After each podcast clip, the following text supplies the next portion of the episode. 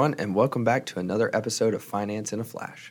I'm your host, John Motto, and today I'm joined again by Chip Highmiller as we continue our series on estate planning.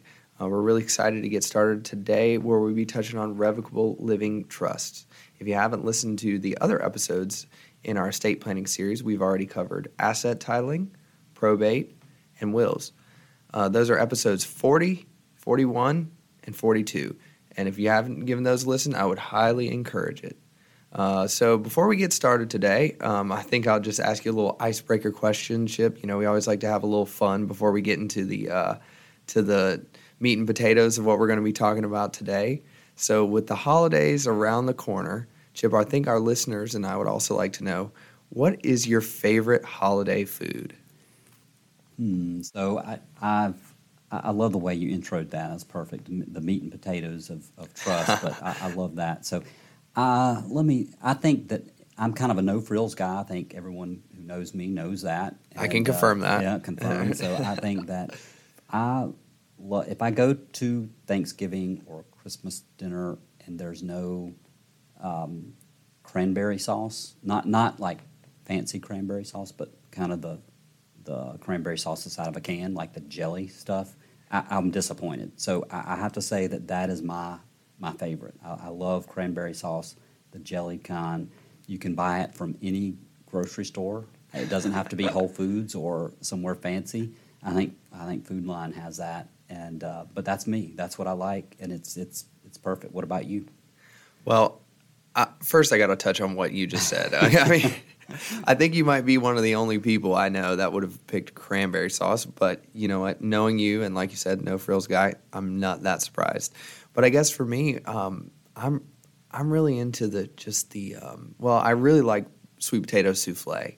Um, my grandma used to make that, and it's always something I've kind of enjoyed. It's it's typically served, you know, with the, the Thanksgiving dinner itself, but in a way, it's it kind of well a dessert. yeah, sauce, right? Yep. Um, yeah. You know, I, I, think that's great. You know, if, if I've got the sweet potato souffle and a, a, nice slice of cranberry on a turkey sandwich, I think, you know, what, what else could you ask for, right? Not much more, not much more. But like we said, the holidays are coming up. I'm really excited for those. It's a great time to be around friends and family. And so um, it's going to be great. But I, I say we get into this thing. What do you say, Chip? Let's do it.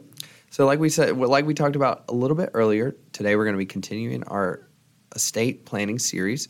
So um, today we're going to be talking about revocable living trust. Um, and to Chip, kind of to kick us off, could you can you describe generally what is a, revocable living trust, and you know what are the primary purposes, and why do people set these up? Yeah, so uh, absolutely. So basically, a revocable living trust is simply a legal document that provides instructions on how assets held in the revocable trust uh, can be used and distributed.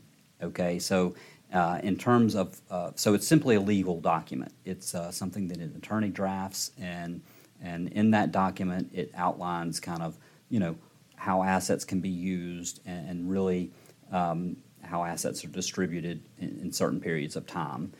That there are really, in terms of the purpose of revocable living trust, there's really two primary purposes. Uh, the first is the first is kind of um, uh, the most basic in that anything that's held in a, any asset that is held in revocable living trust avoids the public process of probate altogether.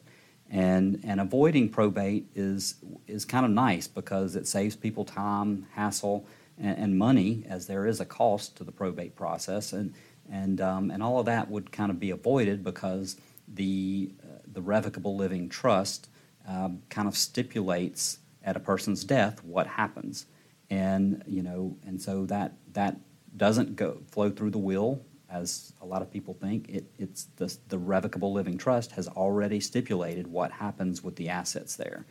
And so you know that the the fact that it avoids probate is a, a, a very uh, nice advantage. Um, especially in some situations. Like there are some situations where it's really nice, like if you own out of state property, for example, it's nice to have that property listed in the revocable, entitled in the revocable living trust. That way you're not having to probate uh, estates in, in two different states, right? So that's, that's a big benefit. The other benefit, and one that I've, I've really, and over my lifetime of seeing, just in, as a practitioner, kind of seen uh, the benefits, is that it's an automatic means for handling uh, like incapacity issues, situ- health issues that arise over time as people age. You know, and really, um, as people age, their their ability to make financial decisions may really become diminished for some, and so revocable living trust kind of stipulate, hey, what happens when a person becomes there's a medical issue or there's a memory issue or there's there's something that happens that you know someone can't really control their their finances anymore and and so naming uh, you know and really titling assets in the name of a revocable living trust really helps in that regard because there's a person that's named in the document that say the document kind of says hey if the primary person who established the trust can no longer make decisions on this trust, no, no longer make investment decisions and other decisions, then there is this, it's named another person. A successor trustee is what that person's called. And they kind of step in automatically and, and can start making decisions and writing checks and um, making investment decisions on uh, the original uh, grantors or the person who establishes the trust on their behalf. And, and Chip, you, you mentioned uh, successor trustee in, in kind of your general explanation. I think I think it's important that we kind of touch on you know who who would be the trustee and you know what what role does the trustee serve?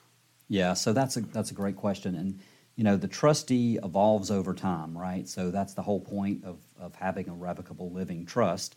You know, during your lifetime, um, you you you know oftentimes the person who creates the trust is the actual trustee. So during their lifetime, they have ultimate control of what goes on with their own money and their own property.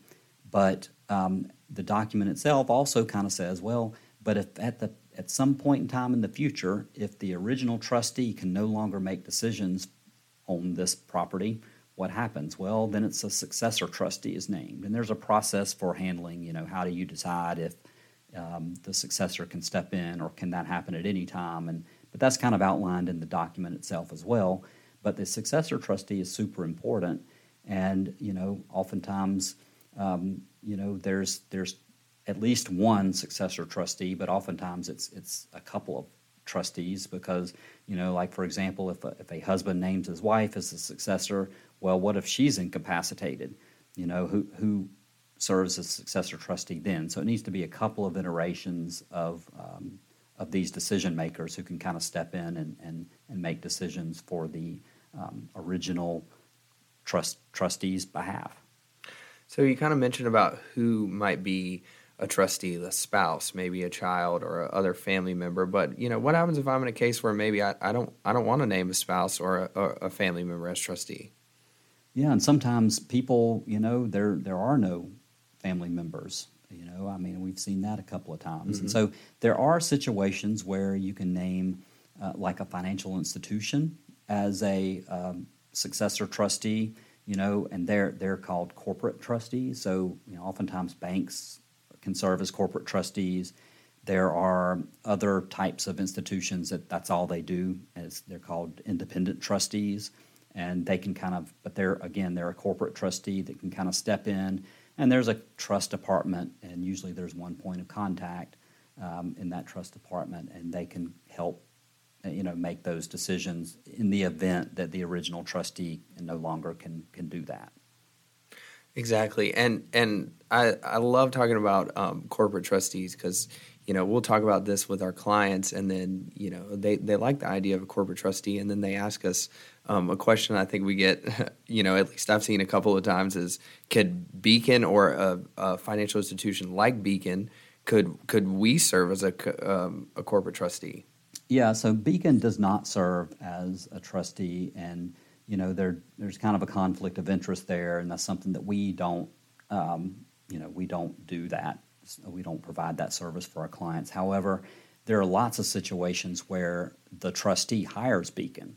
So, for example, you know, uh, even a corporate trustee, there are independent trustees who kind of serve the function of the administrative portion of, of the trust, but they can hire Beacon as um, as investment advisor uh, to that the trust, and so you know we can play a role. We're just not the trustee. Right. Um, and I think that's a really important point to make. So, Chip, we've kind of talked a lot about the benefits of, you know, a revocable living trust. We talked about, you know, incapacity issues, distribution benefits, right? So, could you, are there any tax benefits though? Yeah, so that's a great question again. So, ta- tax, from a tax perspective, revocable living trusts are really considered tax neutral. You know, so so funding, creating and funding a revocable living trust does not change the tax implications of the underlying assets that are held in the trust at all. So, for example, you know, any income that's generated in the trust uh, through investment income, any capital gains that are generated are just passed through directly to the grantor of the trust, the person who's created the trust. And so it's just a pass through entity from a tax perspective. Great. So, Chip, we've talked a lot of, a lot about revocable living trust. Are there any parting words you want to give our listeners? Um, I think the biggest thing, to, there's a couple of things I'd like to point out. One is not everyone needs a revocable living trust. You know, there are situations that really warrant it. I think attorneys are some, sometimes often jump the gun on revocable living trust. You know, there are other ways to avoid probate um, some of which we've talked about in uh, prior podcasts. But yes. you know, I think that um, you know everyone may not need a revocable living trust. Um, so that's that's one thing. The other thing is, and this is a mistake that we found a lot of times, is people will have a great, re- you know, an attorney has drafted a great revocable living trust, but there's no assets in it. So there's it's essentially an ineffective legal document. There's nothing that's that's that's happening, and so you know, part two, you know, you get the document drafted and signed and executed, but then you have to go and register um, assets. So it's it's changing the registration of accounts, it's retitling of property in some cases. So there's an extra step that people have to kind of go through um, in order to actually fund the trust. So having the trust is great, but really you you need to fund the trust as well. So and that's that's uh, really the most important aspect of it. But you know, I can't tell you the number of times where uh, clients come in and we've looked at their legal documents and they they have a revocable living trust. When I say, "Well, what's in here?" and they say, "Well, I don't know that. Any, I don't know. You tell me." You know, and so we we look into it and there's nothing in the trust. So you know, we have to go through the process and, and help uh, and really connect back with the attorney in some cases and just kind of say, "Hey, what was your ideas with this?" Like you know, I can see the benefits, but is there something that we're missing? And so we can collaborate with the attorneys to kind of get assets retitled and that sort of thing. But you know, to me, that's everyone doesn't need this trust. It's you know, it's expensive. You know, trust revocable living trust, just the document itself can cost you know fifteen hundred, three thousand, five thousand, depending on the attorney. So it's it's not something that you want to just have and kind of put it aside. You you want to make it active and use it when it when it comes in handy. So that that's kind of what I would say to our listeners. Yeah, and those are a lot of great points. You know, I, I do think it's interesting that you mentioned, you know, people coming in and, you know, they're, the revocable living trust technically not being funded. Um, that is a mistake we've seen, you know, a few times, enough times to, to make sure we mention it on this podcast. But um, yeah, and the, the other thing I was going to say too, you know, um, a lot of people, there's some confusion around what happens to the trust whenever the grantor or the, you know, the original person who funds the trust, what happens when they die? You know, how to, how to trust assets, um, what happens there? Well, the trust document has already outlined what happens. You know, uh, from a um, from a standpoint of you know who gets what, it already says in the trust document who the beneficiaries are, and um, and that's you know that's as that's better than having you know it's it's like a beneficiary designation for a normal account or a piece of property. And so you know i think that's an important thing to point out as well. You know it's it's a document that's created when someone's alive. They can make changes throughout their lifetime and when they pass away it kind of ends.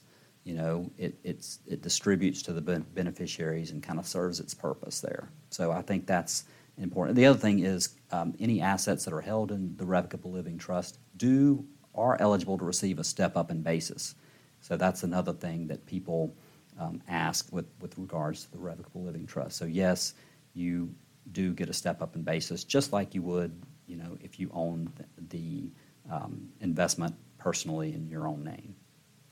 Yeah, well, I think that about does it. Unless you have anything else to add, Chip, uh, we want to thank you guys so much for listening to this episode on Revocable Living Trust as we have continued our estate planning series. Um, like we said earlier in the episode, we do have other episodes on estate planning. We talk about probate, we've talked about asset titling, and we've talked about wills as well. So if you haven't given those a listen, please do. But thanks so much for listening, and we'll catch you next time.